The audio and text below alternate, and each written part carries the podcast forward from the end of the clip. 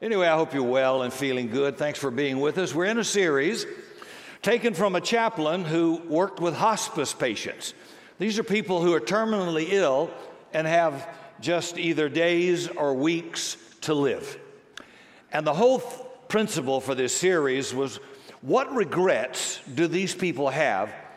What is it they wish they had done different with their lives now that their lives are in the final moments before death?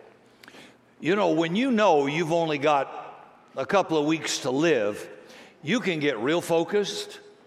You're not worrying about the house up at the lake. You're not worried about your boat. You're not worried about how come the cowboy defense didn't show up. I know, I know. I mean, there's just a lot of trivial stuff you don't care about. You suddenly focus on what's really important about life. So we've got a lot to learn from these folks and from a chaplain who worked with them. Last week we talked about one of the regrets was failing to take more risks. You know, fear.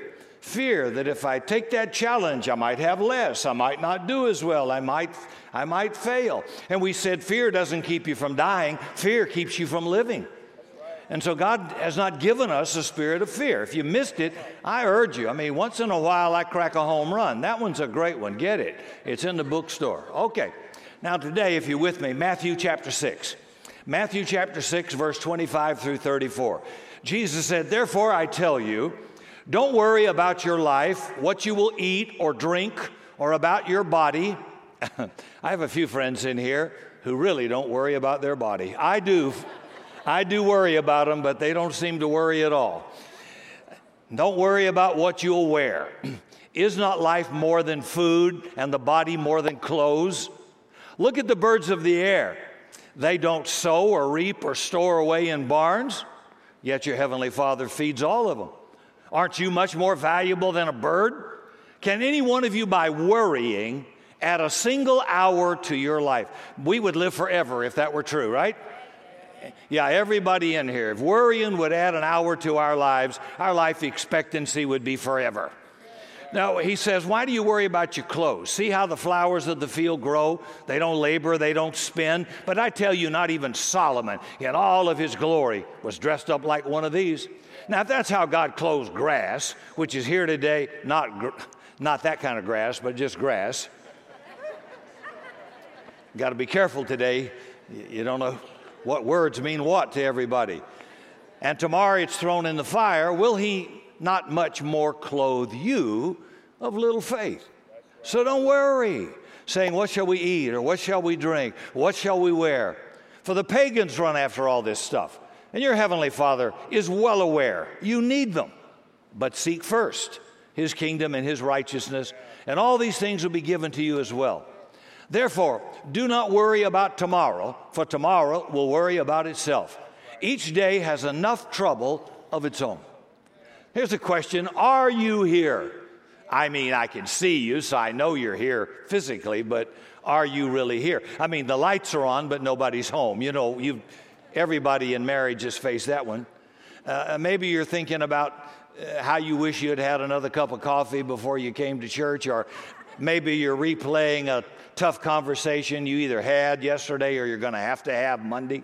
Or maybe you're thinking about what you had planned for the rest of the day. You know, it's funny, but I'm sitting here and I can mentally multitask five or six things while I am talking to you. Yeah. I pinched a nerve in my hip and that sucker is hurting.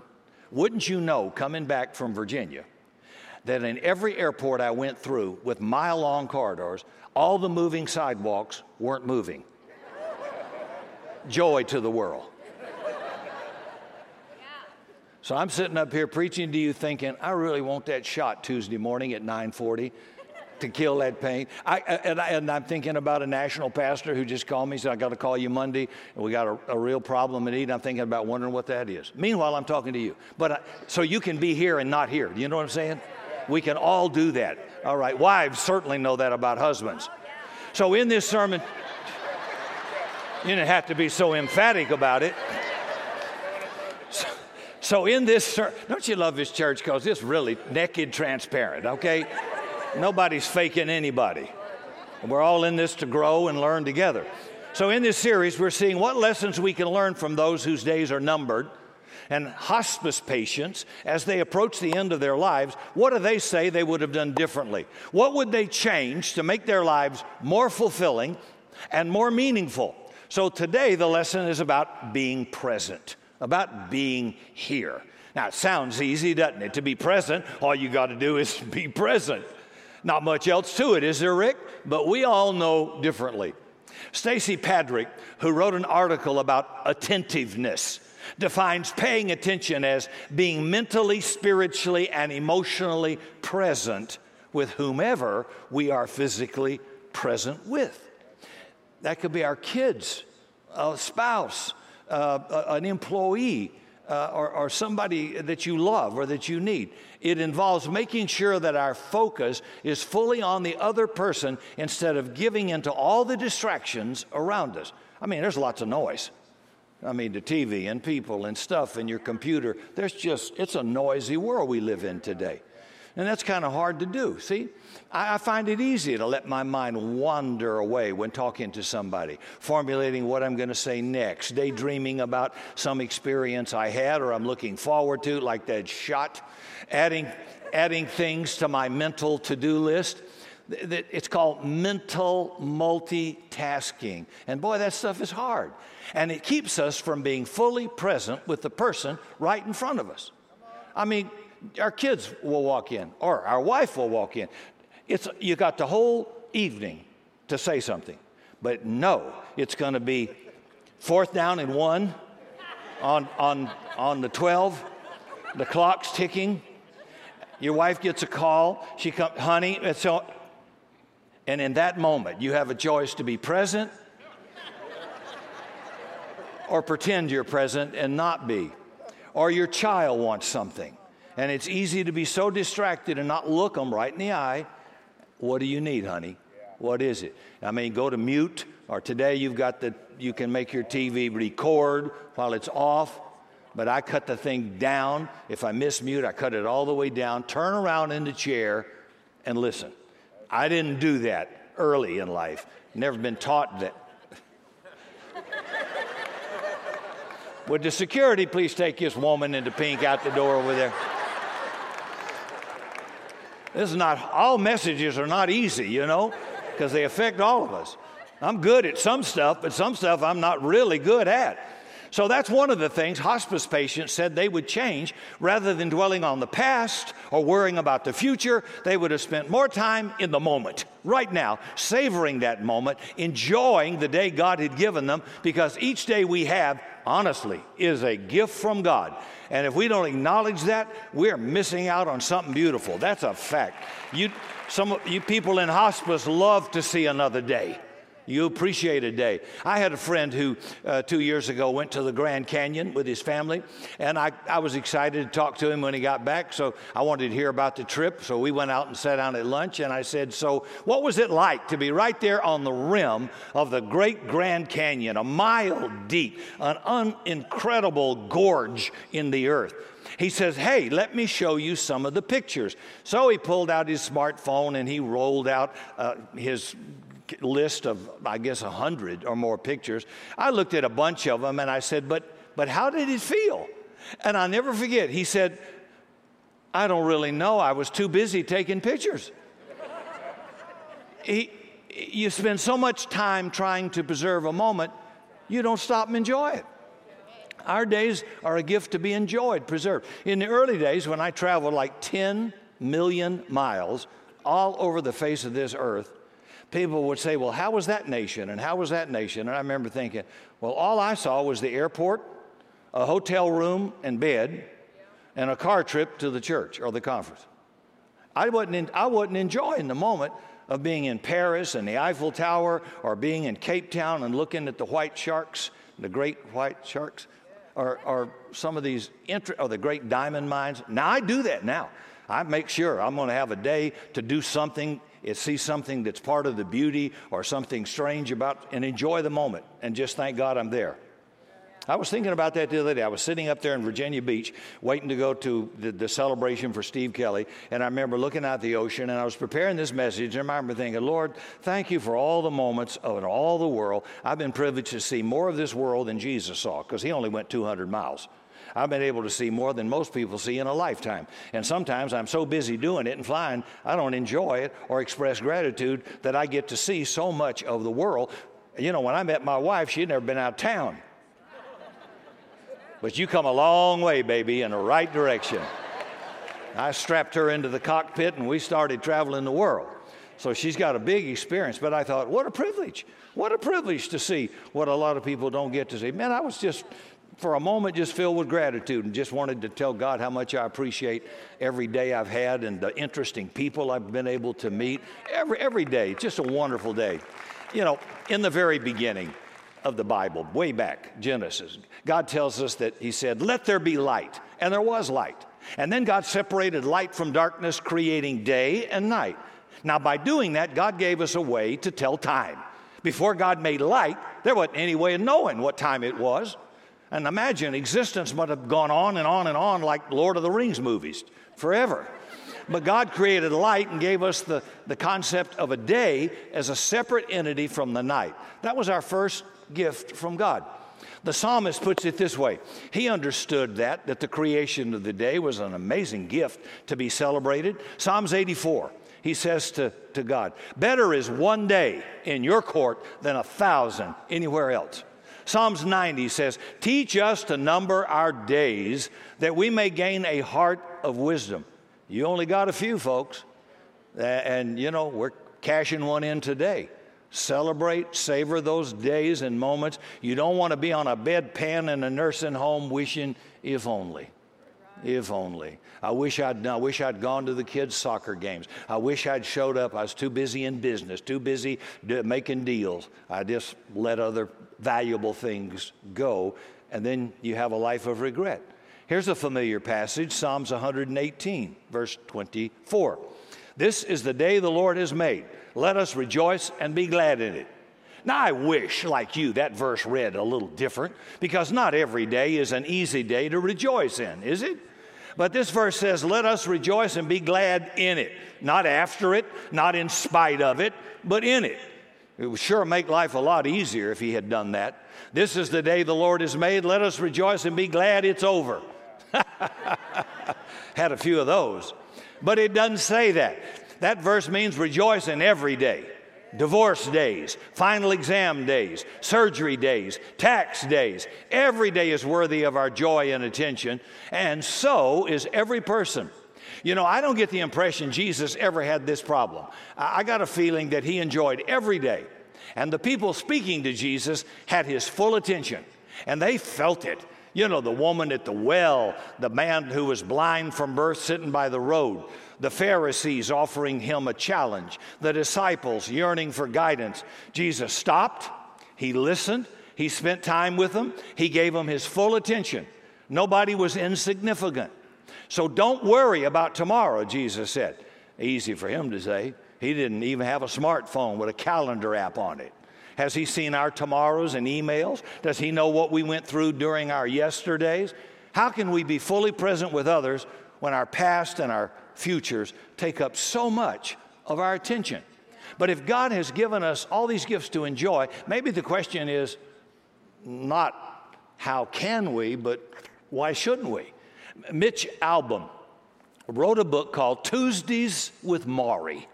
And he wrote about his relationship he had with his former college professor who was dying of Lou Gehrig's disease. And Albom spent a lot of time in Morrie's presence learning from a dying man about the true meaning of life. Listen to what Albom wrote about Morrie in his book, and imagine you're on the receiving end of Morrie's attention. He said, I came to love the way Morrie lit up when I entered the room. He did it for a lot of people, I know, but it was his special talent to make each visitor feel like it was just for them. And it didn't stop with the greeting. When Morrie was with you, oh, he was really with you. He looked you straight in the eye and he listened to you like you were the only person in the world. How much better would people get along if their first encounter of each day were kind of like this instead of a grumble from a waitress, a bus driver, or a boss? I believe in being fully present, Morrie said. That means you should be with the person you're with. I'm talking now to you, Mitch, and I try to keep focused only on what's going on between us. I'm not thinking about something we said last week. I'm not thinking about what's coming up this Friday. I'm talking to you, and I'm thinking about you.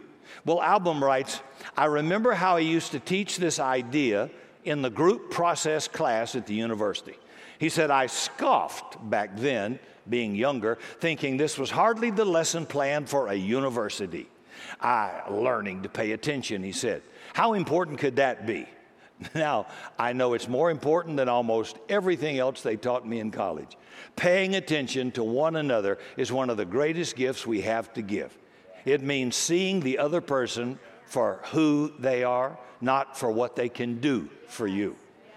And I think all of us struggle with this sometimes. When life gets busy, we slip into relating to those around us, maybe in a utilitarian mode, like a tool. We start valuing others based on what they can offer us or what they can do for us instead of who they are. Our relationships then become purely functional. Paul writes this in Galatians 5 serve one another in love. He writes in Philippians 2 do nothing out of selfish ambition or vain conceit but in humility, consider others better than yourself. Try that as an American. Consider others better than yourself. Try that in church. In Romans 12, he writes, Be devoted to one another in brotherly love. Honor one another above yourself. Let me pause a moment and give you a story. Two years ago, I was on a, almost a four hour flight to Washington State. And I, because I have so many miles, I upgraded. Had a first class seat and they bumped me up easy because you got so much miles. Well, I'm in line in Dallas Fort Worth, waiting to board, and this Army guy, full, full battle gear, is on. He looks like he's about 250, big 6'2 maybe, whatever, broad, wide, you know, tough. And so we're just talking in line. I appreciate your service. I talked to him. Where are you coming from somewhere? He was coming from Iraq and asked him, What did you do there? What was your mission? He said, I run the 50 caliber machine gun on the Jeep at point. I'm out in front on convoys. I thought, Dear Jesus, that, that'll up your stress factor. And so he had had a 22 hour flight just there on a military plane, which does not have lay flat seats. It doesn't have business class or first class. It's just got military class, a straight bench seat, and you sit on it. And they don't serve Chateaubriand and mixed drinks. So the point, the point was that's how I'd suffered. Now, we're talking, and God's talking to me while I'm talking to Him. Then you've had this happen, I know. And I'm thinking, I'm going to have a first class seat. And this sucker's flown 22 hours. He looks like he's about to drop dead. He's got a dangerous assignment. Uh, we're going to be on this airplane a long time. And he's a big guy. And that economy seat, dear Jesus, ain't going to fit him. Uh, and it's probably a middle seat, too. So the Lord's telling me, why don't you give him your seat? I said, why don't you talk to somebody else? That's a freaking four hour flight.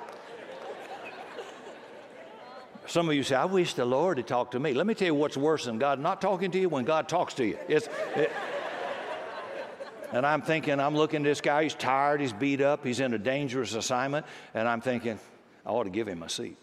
Now, you, you think, probably being the pastor and probably knowing that I, I am sinless, I probably immediately responded. I struggle with that. I kept thinking, well, maybe somebody else will give him a seat. Maybe somebody, maybe somebody, you know, Lord, maybe I'm just trying to be my good nature, just goodwill. It's probably not the Holy Spirit at all. It's probably just my, just little pity and sympathy. But, but, but I knew better. So I'm going to do a good thing and I ain't real happy about it. That, sometimes that's what happens. it, it's almost never convenient. So I finally, after we'd had 10 minutes or so of talking, I says, Look, you're beat up and tired. Take my seat. Let me have your seat. Oh, Jesus. When I looked at his seat, I had to go four miles in the back of that plane, right up to the toilet. Last seat, will not recline, no no window to look out. The jet engine is right there. It is noisy and loud in the back of the plane. And I thought, well, Merry Christmas. I'm going to be here for four hours.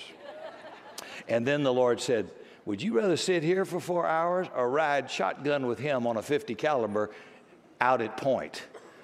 I thought, well, since you put it like that, I won't complain.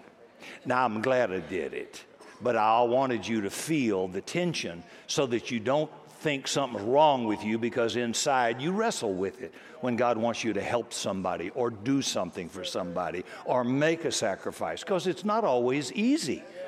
And then you're wondering after you land, did I do the right thing? when you're getting off like this and you, you need a chiropractor to get straight. I just shared that because it popped into my head. So the Bible makes it clear that our relationships are not there to serve us, but we're there to serve each other. Paying attention is a form of service. It's an act of love, especially to your spouse and your children. And what a gift it is, putting down our device, electronic device, turning towards our spouse or children when they ask a question, minimizing the computer screen when a friend calls, turning out the distractions around us and focusing on the person in front of us. Look at this picture I found. I thought it communicates really well. Would you mind if I strap your iPhone to my forehead? Then when I'm talking to you, I'll think you're actually looking at me. You've been in restaurants and you see people, they're not praying, it looks like it, they're all down in their phones, right? And people are talking, but nobody's paying attention.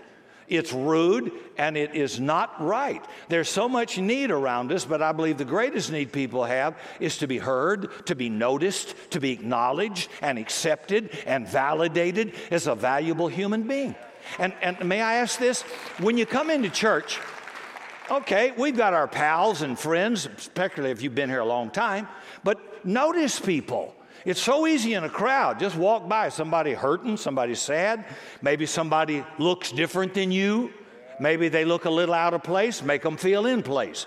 Notice, notice, greet them.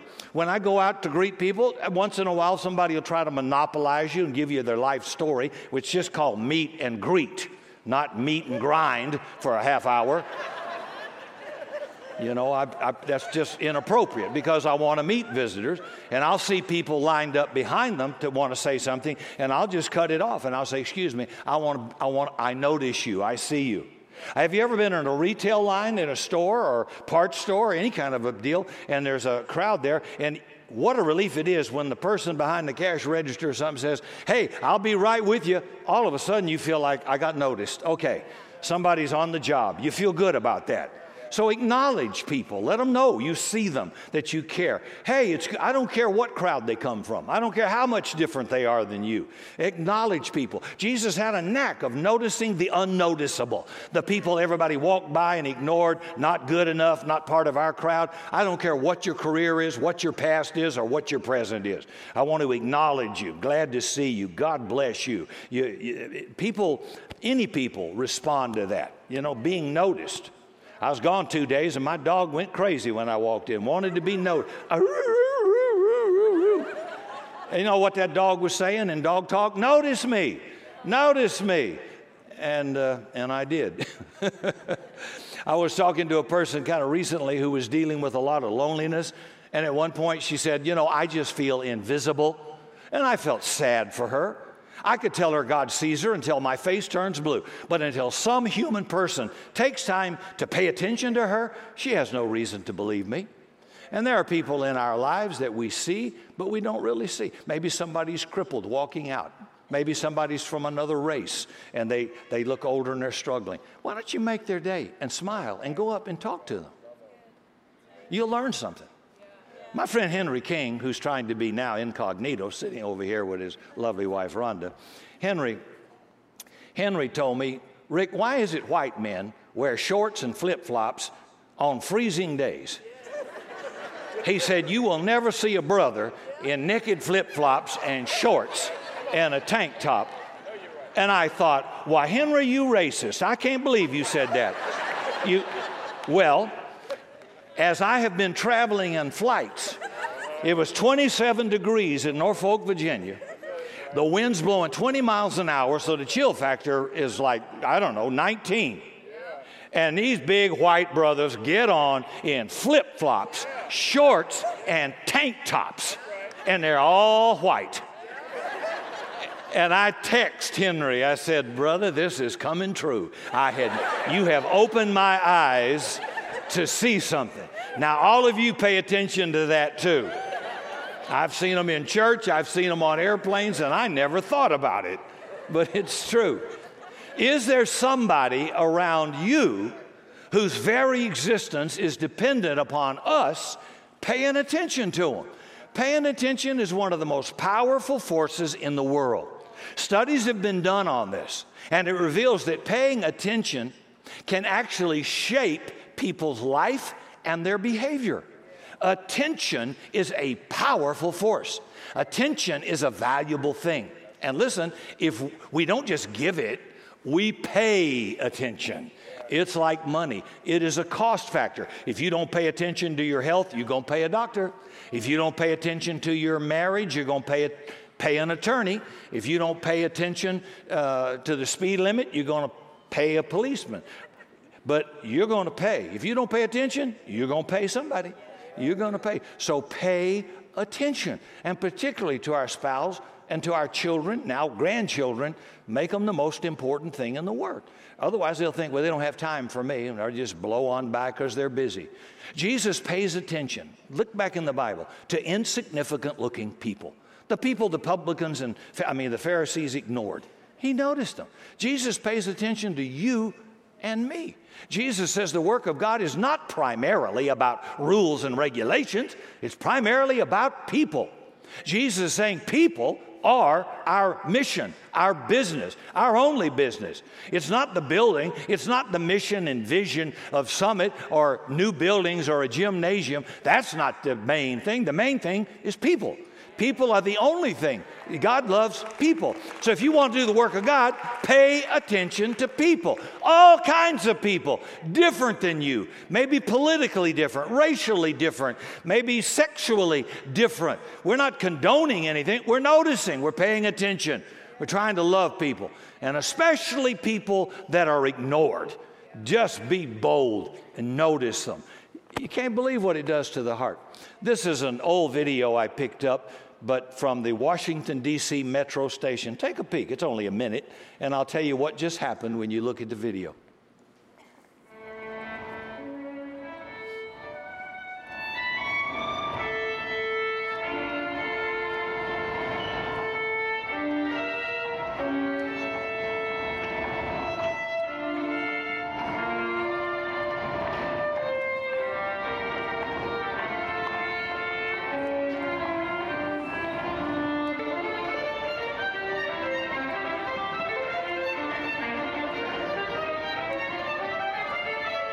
Okay.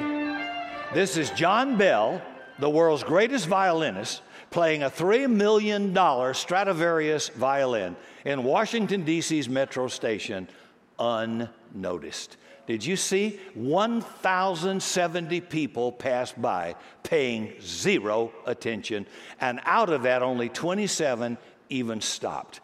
They had no idea because they were so busy what they were passing by. No idea. So, folks, are we paying attention to God? Are we paying attention to the people He loves so much? Julia Richardson Brown put it this way What matters is that we pay attention. What really matters is that we have somebody close by to grab hold of us as we watch and listen for some glimpse of Jesus among us. What matters is that we take off the blinders of the rat race and really see this world we live in. What matters is that we learn to be fully present in whatever moment we find ourselves, realizing that if we don't, all too soon, we will have missed so much. You know, folks, we've only been given a certain number of days in this life. The Bible says our days are numbered in His book. And I wonder how many of us, if we just thought about it, could look back and wonder how many days we flittered away dwelling on yesterday or worrying about tomorrow that we miss living right now in the moment with those around us? What have we missed that was right in front of us because we were too busy, too distracted, too worried to be present? We don't know how many days we have. I hope it's a lot more for everybody in here. But those days are still limited. You know, when I was young, I wanted to be old. Out of high school, out of college, old enough to drive, out on my own. now that I'm old, I wish I was younger. And I'd like to reclaim the time I've lost. But we don't have yesterday anymore. Can't go back. And we have no guarantee about tomorrow. The Bible says, don't boast about tomorrow. You don't know what today is. You may get knocked off out here in the parking lot. You don't know. You could be suddenly have a stroke. You don't know. It happens all the time and way too frequently. You've only got today, this moment, this, this minute. And the Bible says, This is the day the Lord has made. Let us rejoice and be glad in it. I want you to bow your head with me. Scripture says in 2 Corinthians 6, What is your life? Just a vapor that appears and then quickly vanishes away. Then Paul writes, today, not tomorrow, not next year, not when you get out of school, not when you get older, not when you get your problems behind you. Today is the day of salvation. Today is God's day to work in your life, to be a part of your life. Don't miss it. Seize the day. Take the moment you have. Don't brag about what you're going to do or could do. This is the most important decision a human being can ever make. Don't let Jesus pass by unnoticed because you're too cool, too hot, or too busy. You take a moment to center your life with the one who died to give you eternal life. And then it doesn't matter how many days you have because you've got eternal life. God designed you to live forever, but He wants you to be forever with Him. And you do that by accepting His Son. And He gives you a gift. A gift is, we all had Christmas. A gift is something somebody else buys, pays for, and offers to you. And you can't, if you, if you gave them money for it, even less money than it cost, now it's a purchase. No, no, it's a gift, not by works. So nobody can brag. God only wants us to brag on Jesus. He did it all, He paid it all. So, in this moment, can you be focused for a moment? Whatever is going to happen tomorrow will be enough for itself, but just live today. Don't be worried about tomorrow. Live fully today. Do what's good and what's right, and what you ought to be doing today. For more information on Summit Christian Center, visit summitsa.com.